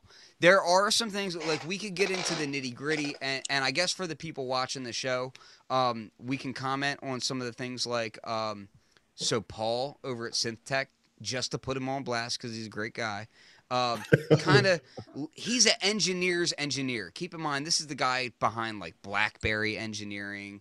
Um, designed Well, the Moog MG1 for Yeah, uh, yeah. for Mhm. realistic. Um, you know, this is this is like a real electrical engineer. And he picks apart everything. He picked apart the Roland modules when they came out, and he's like, "Oh my God, they're way over spec." He picked apart the Moog One, and he's like, "What the hell is this?" There was a lot of stuff that was kind of like not the highest quality that he was seeing on there, and that was he mostly talking about components in the inside, yeah, or what components like the type of pots that they're using, you know, the Mhm. type of the type of chips that they're using, that kind of thing, right? And he's just finding a lot of um, what he would consider cut corners. Now, keep in mind, Paul is one of those guys that's like, if you please Paul, you are in rare, rare territory. Like Paul, Like is, you. yeah, yeah, but he's like me, except actually knows what he's doing, right? So like Paul That- is what does that mean? I mean, he has a compl- he has not only does he have a degree, you know, a, a proper master electrical engineering degree, but the guy's got like 30, 40 years in the trade too. You know what I mean? Mm-hmm. Like this guy is top level. But he pulls it apart and he's just like, what the hell? Like he creates Eurorack modules and he's like, my Eurorack modules have better pots than this, blah blah blah. You know, which is one side of it. Mm-hmm. But at the same time, it's like if you're paying that much money, you expect it to be like bespoke and Yeah, super style. Well, that's exactly what we were talking about before with I want uh, shaved truffles on my When you get to a is what I'm certain price point, when you get to a certain price point, you expect everything to be top notch, top notch luxury, right? Like that's not a that's not a cheap synth um, by any stretch of imagination. But I'll tell you, it's like one of those things, man. It's like it's like this is gonna be a weird little analogy, but so I was downtown LA, and you know, uh, I'm always talking crap about like them reality show broads. That stuff is crazy. Those people, they always acting crazy, looking crazy. And then I was downtown LA, and I ran into one of those reality show chicks from one of them Atlanta shows, and I was like, "Holy shit, she's gorgeous!" so it's kind of like that when you sit in front of the Yeah, Moog one, no matter what you get shot. know, huh? I said, who's about to get shot? Oh, nobody's gonna get shot. There's no guns in this house. Corey's, So about, Corey's about to die. We're about to die. Your wife in the background, like, like who? Who bugging? no, but but that's my point is right when uh when you sit in front of the Moog One, it doesn't matter what you think or what you know. It's an impressive bit of machinery sitting in front of you, and it's gorgeous. The keys feel like like Buzz the best key bit I've ever felt. And what's weird is that the Wow. uh, black keys, the black keys are all matte, and it's an interesting thing. The Which is super dope. so- yeah, That's super yeah. dope because I will say like there's certain key beds that I have in my lab that I love, and the only thing I don't like about them is that they have glossy um, sharp keys, and that it Mhm. irritates me because my finger will roll off of those a little too easy. Um, so that's like Yeah. it, it's such a minor thing, but I do really like that. I liked it, man. It felt it felt nice too. I mean, it, it was a, a really nice playing experience, and um, and that touchpad on the side. Uh, let me see if I can if they got a picture of that. But the touchpad on the side where the the uh, modulation wheels are, it feels like a, a, a MPC pad, but you know, obviously a little thinner. But the that it's that kind of surface, MPC pad type of surface. Hmm. Um, it's I really kinda nice. and- Probably want it to be a little bit slicker, yeah, like it's a not. Kaoss It's- pad, it's- because it, you're doing X Y movement. So I would want but it, it to but be it, it smooth. feels you you're right. So it, it definitely is it, it- yeah it's like if you took your hand on the mpc pad and kind of rubbed it across and it was like the size of two or three mpc pads. And it's very that sensitive was one of the things about the ROLI that I always thought was kind of a little bit odd is um, I haven't played the blocks ones, but I played the Rise, and like I was invited out to a couple of ROLI events, and whenever I played a ROLI and I did the movements, now I don't own one, so it's and I've heard from many people that it is very much a um, an acquired taste, and like you have to learn how to play it, blah blah blah. Mhm. But I always felt like when you press into the ROLI and you slide, it kind of like It makes grips and creates a wave, a ripple. Yeah, it ripples. and it kind of hampers your movement a little bit and and i Yeah. always felt like man that should be smoothed out a little bit so it doesn't feel so difficult for me to make these movements Yeah. Well, in that case, with that, that's the truth. But with this pad on the on the the Moog one, it's it's different than that. It it really has the firmness sort of of a MPC pad, but it doesn't feel like it's uh any it's creating any sort of impediment to your work. how You know did what you I feel mean? about the knobs the knobs and Um, the switches because i i heard from other people that weren't so happy about that one of the one of which i know bought one so Mm-hmm. he's not like he's not poo-pooing it like he bought the Yeah, damn yeah. thing He bought it, he's right. like uh i don't really like how these feel Well, here's what I'll say. I only had so much time with it. The knobs didn't like jump out at me right off the bat, but at the same time, it's not the thing that I walked away thinking like, "Wow, that's really good." Like I walked away thinking about the modulation, the the wheels on the side, that touchpad, the key bed. You know what I'm saying? The general build quality, but I I don't know that I made. There was no real register of what the Moog knobs has a like. range. Like so, if you remember the Slim Phatty or Little Phatty, I Mm-hmm. absolutely hate the knobs on the Little Phatty. Like with a Right, passion, right. they're one of my fa- my my most hated knobs. I just don't like how loose they are. Like they just, at least the one that I had, it felt super, just cheap. Mhm. Um, the on the other hand, I love the Sub Phatty and granted and, and the sub 37 and I know about the whole debacle with the plastic pots on them. I don't care. Like it's about how it feels viscosity wise and all of that. Um, you know, if you're involved in synth design, you'll know that like certain pots have different viscosities to them. Mhm. I liked how I love how the sub 37 feels as a synth. Like I don't feel like it feels cheap at all. I feel like it feels built really, really well. Um, That's how the grandmother feels. Yeah, and, Yeah, and, and to me, like that's fine. So like, if if people are decrying the Moog One for feeling the same way that a Sub Thirty Seven feels, I'm like, well, that's much about nothing because I really like how that feels. Yeah. You know something else? There's there's a lot of little things that that make uh the Moog One pretty dope. Like for instance, the the um what is it? The the little those little LED screens, the little screens that are beneath the the oscillators where you can kind of do you can see what the oscillator is looking like on the oscillator side. It's not in the main window. But Mhm. then you, then you have some other things where you can kind of tilt. But that's also the not an waveform. actual oscilloscope, right? Like from what I understand, that's just like a visual representation, I think it's just a visual visual representation. which is fine. I mean, like you know, Yeah. It's Yeah, fine. Well, the other as you know thing is the other Yeah, thing any is kind of every section, good. every Yeah. section on the the screen on the panel has a little triangular button in the upper right hand corner. I, I think it's all upper right hand corners, but anyway, it's a little triangular button. You press it, and what that does is it it brings up that section on the center screen. Which is kind of dope. It's a really dope convenience. So it doesn't feel like you're you're diving a lot into menus because you know if you're say if you're in an oscillator section you just hit the little triangle and it brings up everything about that in the window.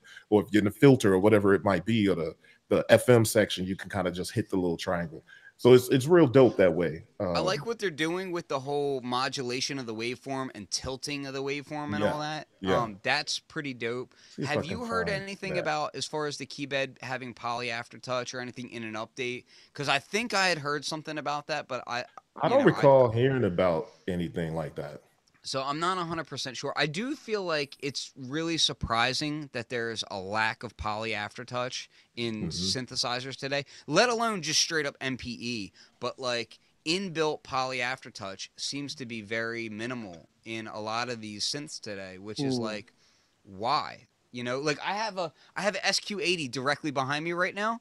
Um, you can kind of see it in the corner there.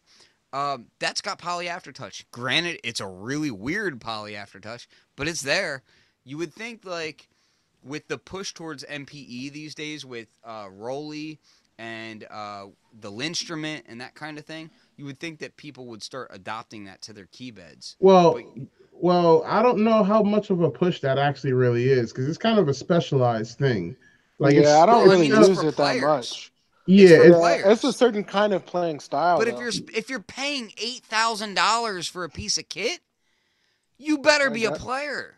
No, no, I, no. I- but, but you but you know what though is that it, that, Ken, that's true Ken, you you Ken, probably would feel you that way better, but Look, you better be a player, but my, my brother, let me tell you, I've been it's not going to necessarily be that way especially Nah. when you got a huge synth with all that power and so much My programmability and, and look. three cents built in with sequences right it's going to My be G, I have I have worked with people that they're like, yo, I got that new um, I got that new golden know. crusted, and then I'm like, yo, play.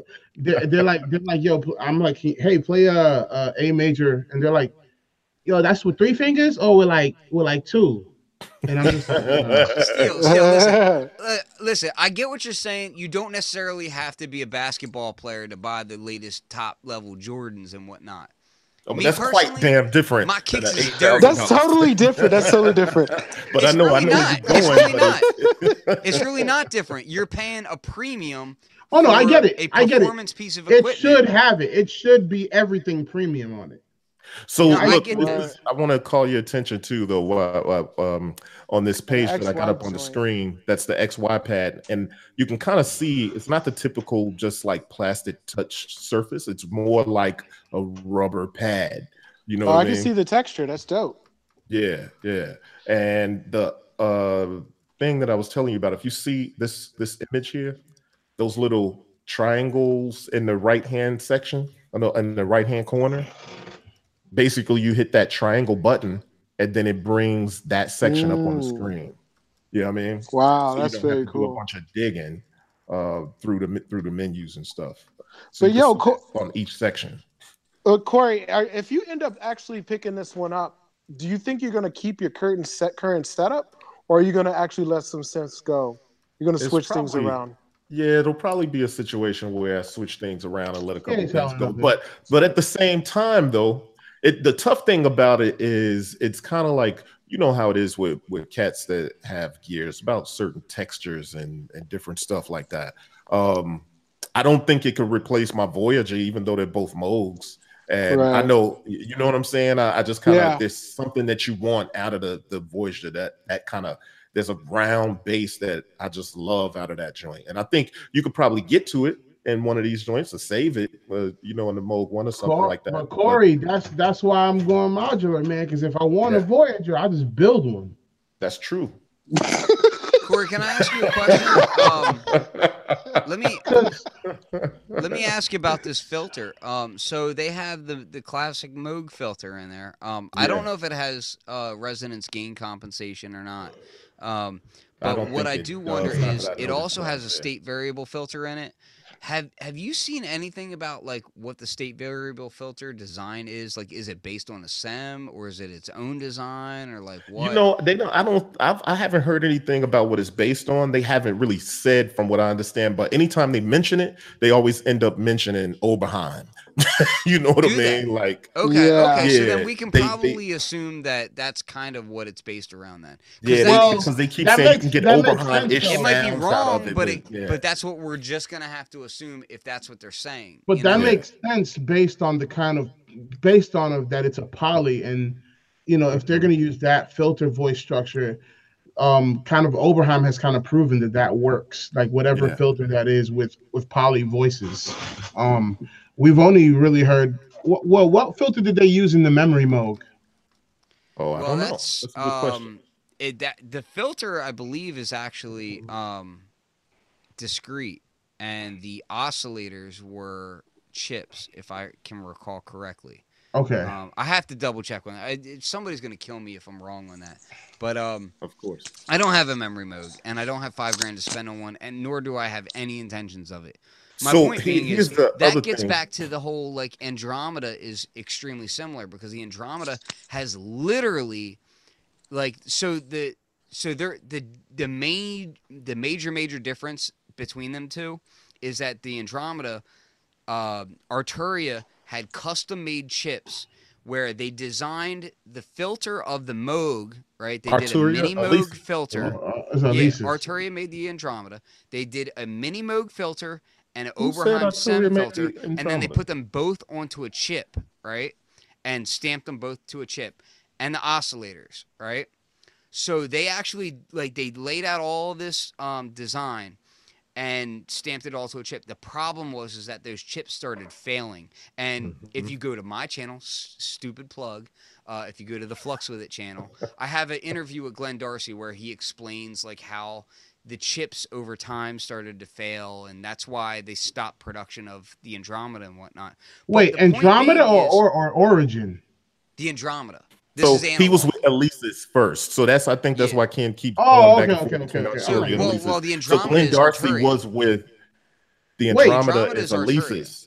Oh, no, no, you're right. You're right. You're right. I'm sorry. I'm sorry. Yeah, yeah, yeah. I'm, I'm right. twisted. So, But eh, but but Glen Darcey is, was the guy. He worked at Alesis and in uh, Akai. At Yeah, the he same was- he was at time, Alesis, when the Akai, and- Andromeda came about. Then he left Akai to go to Arturia, where they made the Origin. sorry and- about and, that. you Yeah, know. yeah, yeah. That was my fault. So anyway, point Mhm. being is, is that they made these chips that had the same filter design in them, right, and same oscillator designs in them. So the difference is mainly that on the Moog One, you can do a lot more with the filter as far as like changing the angle and the symmetry and all that kind of stuff, right?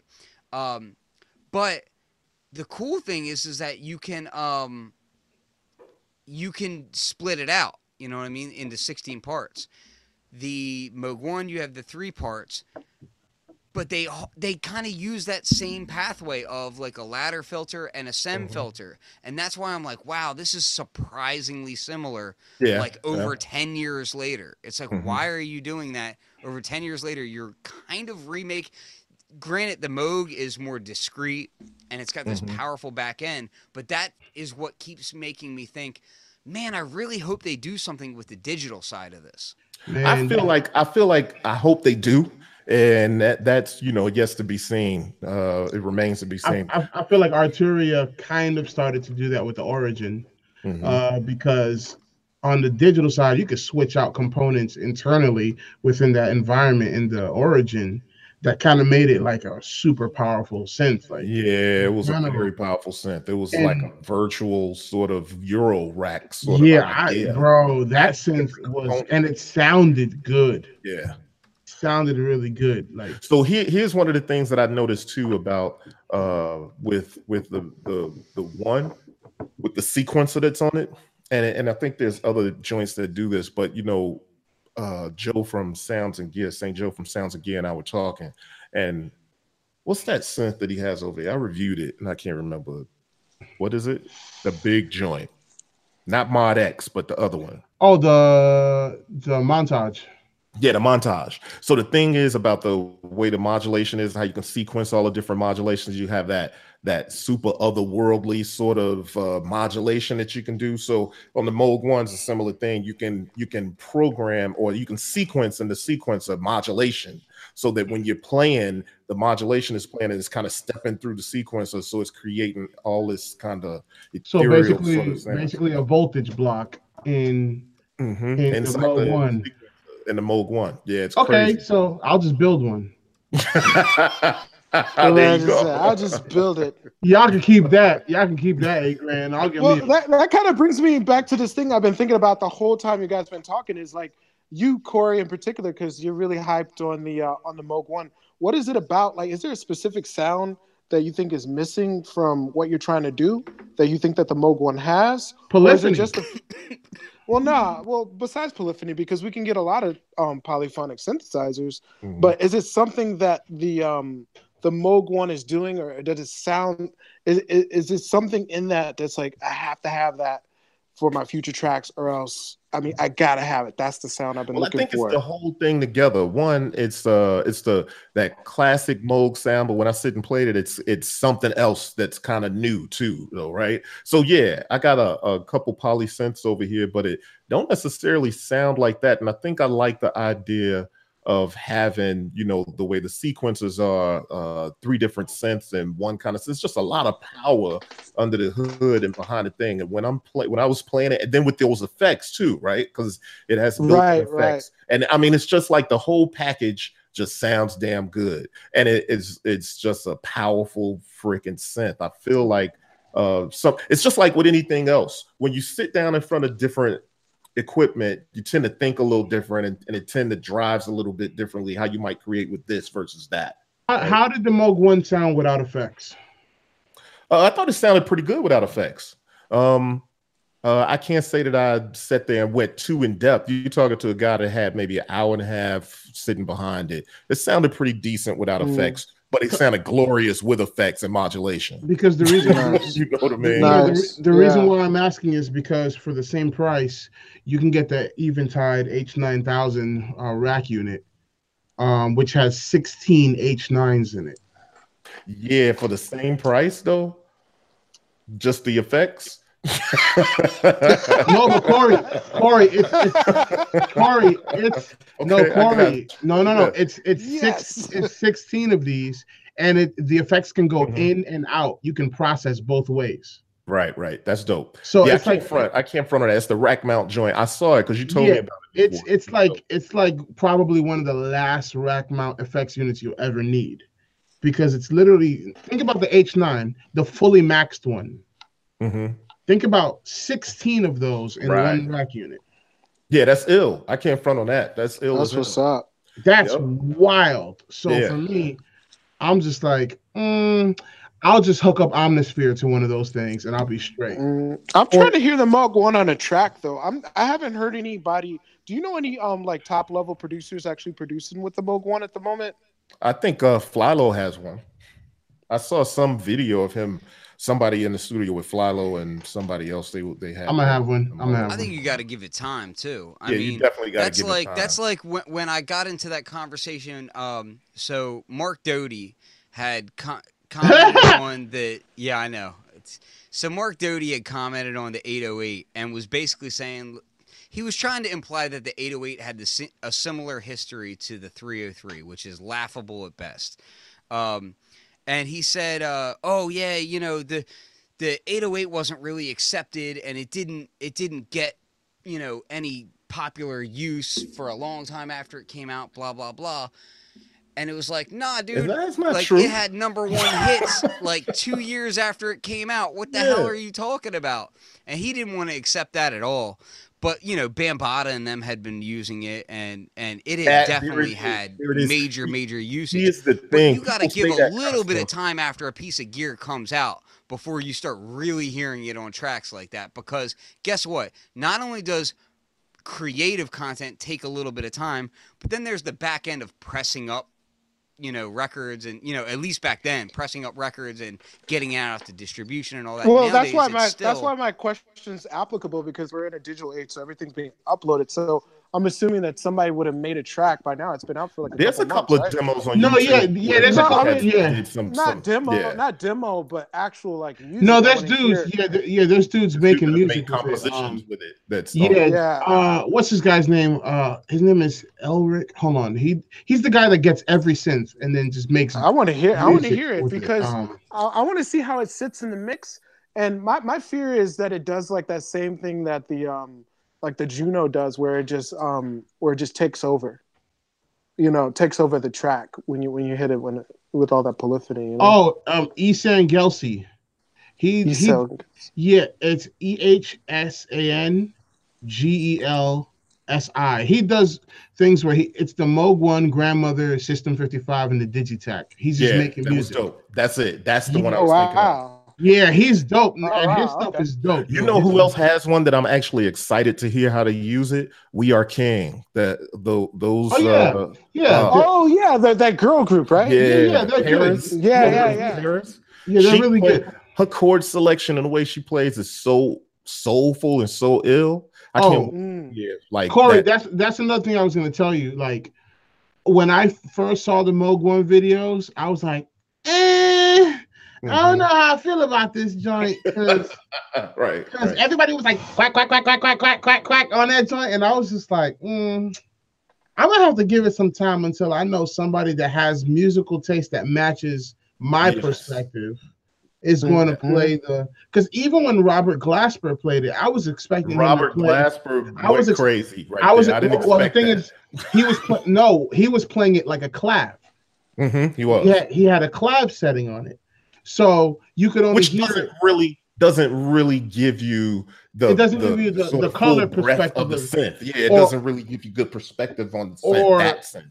or even when Chick Corea was playing it, he was playing with, with a triangle wave with a tiny bit of modulation on it and a little bit of reverb. He wasn't. Re- he was playing the Chick Corea sound that you hear on Right. on Return to Forever albums. He was playing that same lead that he Mhm. plays on the on the Moog One. So for me, I was like, man, I know these are killer musicians, but I don't really hear any sound examples yet that's Mhm. blowing me away.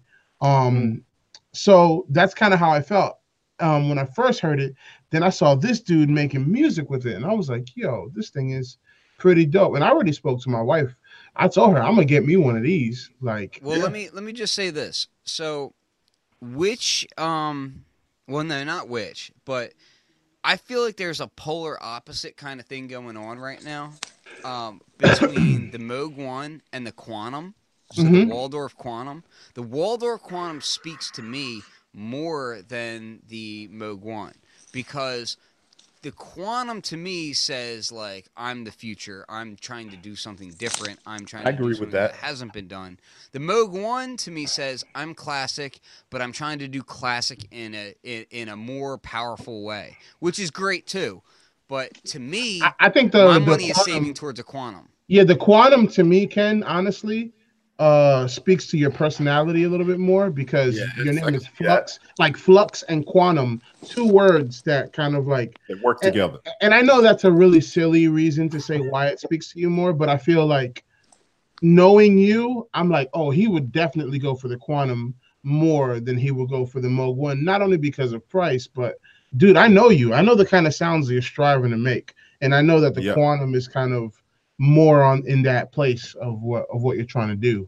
Right and now, not to mention the quantum has the quantum is next level in the way it does what it does and what it has available for you. Like you can do multi samples but it's not going to be multi samples the way you do multi samples anywhere else. It's multi samples centered in the mix of all in the midst of all of that uh synthesis power you, you know what i mean like so it's aiming to take your multi samples and turn them into other things all the way together different you know what I mean? Um, yeah, when, when I heard really- when I heard you say that it had um um um oh my god, I just lost it.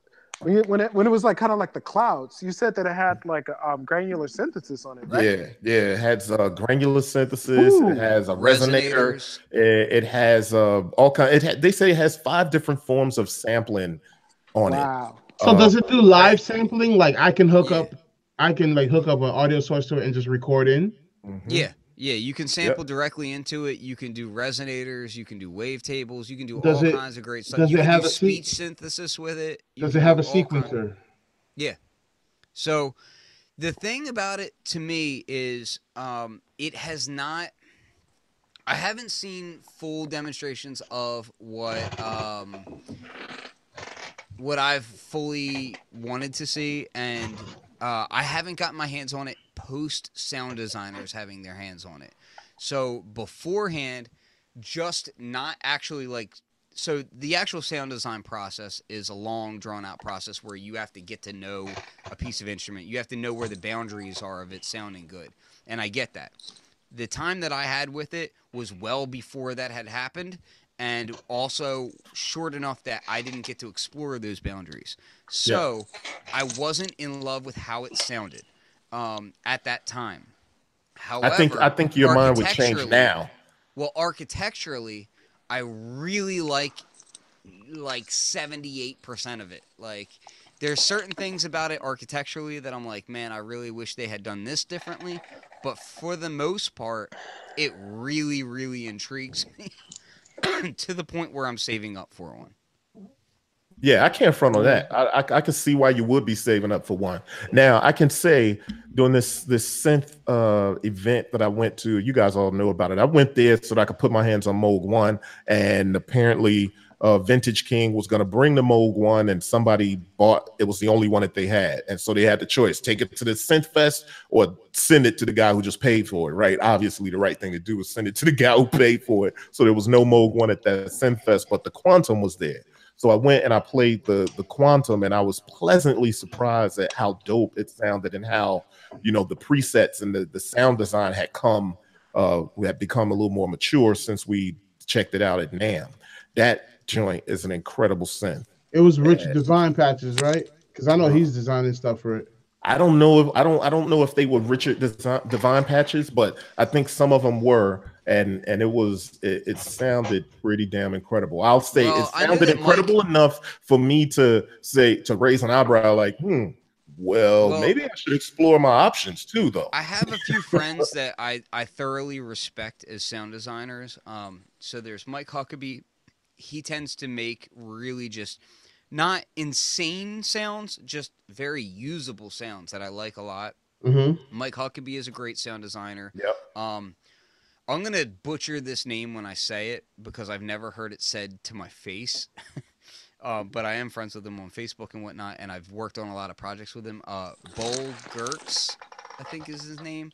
Uh, but he's a sound designer with with Arturia, and he's fantastic. Probably my favorite sound designer um, as far as presets are concerned, just because he gets he strikes the right balance between um, you know something usable and something that's kind of reaching the boundaries of what should be done um, so there there's when, when you're listening to presets of a synth there's a, a wide range that you can go but something about the way the waldorf is designed speaks to me both Yeah, I can see that. The graphical display is really pretty. So they're like I'm the first person to admit I enjoy the fact that things are elegant and pretty to work with. You know what I mean? I like that. Like that shouldn't be something that makes you ashamed when people talk about blinking lights and a modular. Uh, Well, blinking lights to- and a I have to modular. that shouldn't offend you. Like you know, i Yeah. if you like that, you like that. That's fine. Um, but the um, the whole the whole design aesthetic of the Waldorf Quantum really speaks to me. It gets me excited. That's what I know. Design on it. That's The- that's what I know. I can see that. And when I was in front of the quantum, I was thinking I could see why Ken is more excited about this. Yeah, 'cause than we know Ken, Right, We 'cause know we Ken. know You- You, Ken. know it already. So hey, I want to switch it up before we get out of here. I want to mention, like, if you're gonna be in LA around March 28th through 31st, there's gonna be Synthplex. Uh hard, soft, modular DJ pedals and more. It's gonna be a synthesizer convention. And um you know, we probably have some pretty cool stuff coming up. I'm talking to them about doing some mod bap stuff there, maybe a mod bap panel. I just have to kind of work it out. And so if you're gonna be around, definitely check this out. Um, I just want to throw that out there for Cass that didn't know. yeah, that's, Oh that's, yeah, yeah, yeah. that's super dope. Who's But- flying me out there for that? But Aaron don't don't want to be talking about like mod bap secrets. No, no, let's, get, no, let's no. get back to some mod bap, man. Really. My bap, my bap secrets. He was like, don't. He's like, don't tell him about the Nord. He's Uh, kicking you under the table. I know, right? Well, no, especially if you're trying to bid on one. I mean, they're already pretty hard to grab anyway. I Yeah, haven't yeah, been able to find under- one. Yep. The thing is Yeah, that they're hard to grab. yeah, but I heard the the three sounds just as good. It's just the interfacing is a little bit different. The So- Yeah, the interface interface has is the pads different. built on, and you can't like you can't get it separated, right? Right. Yeah, Yeah. you need it to be separated. You need to use it kind of like a module because um I was I was actually um joking with uh, Corey one night. It's like you start getting into it a little too much and you beat and hit the um knobs off. You know? No, I Because it's all you. because as you're building it, but um as it is right now, can I can you flip the camera in this thing? Oh yeah. Yeah, as it is right now, yeah. And then you just use it with uh I use it with the Octatrack, of course Dope. you know. Um, but yeah, I'd go for that um, instead of the uh, instead of the three. I like the So two. can I let me, can I quiz you a little But you bit can't find about twos the, out there. That's the problem. Can I quiz you a little bit about You that can't drum find- too? Uh, not not on the not on the chat because I might say some off some weird stuff. But So my main thing is this: is that the Nord Drum, the the one reason why I haven't grabbed the Nord Drum uh-huh. is because the one knob interface to me looks really uninspiring. Um, Okay. Can you speak to designing your own sounds from scratch on that?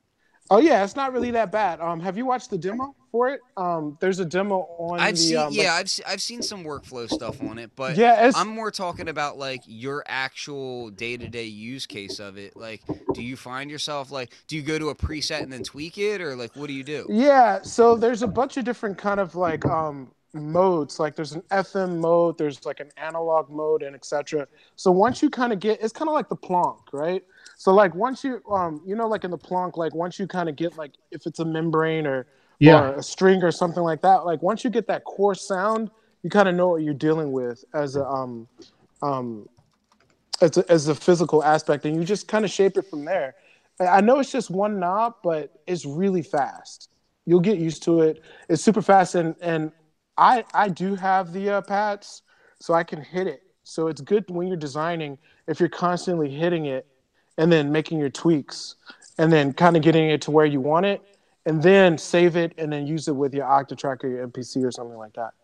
So what's the big difference between the two and the three though? Is it a different like sort of architecture between the two? For for Or me, is it for, just interface? I think it's just the interface. Um, the only thing I noticed was that the fact that it was connected to the pads, and I didn't want that.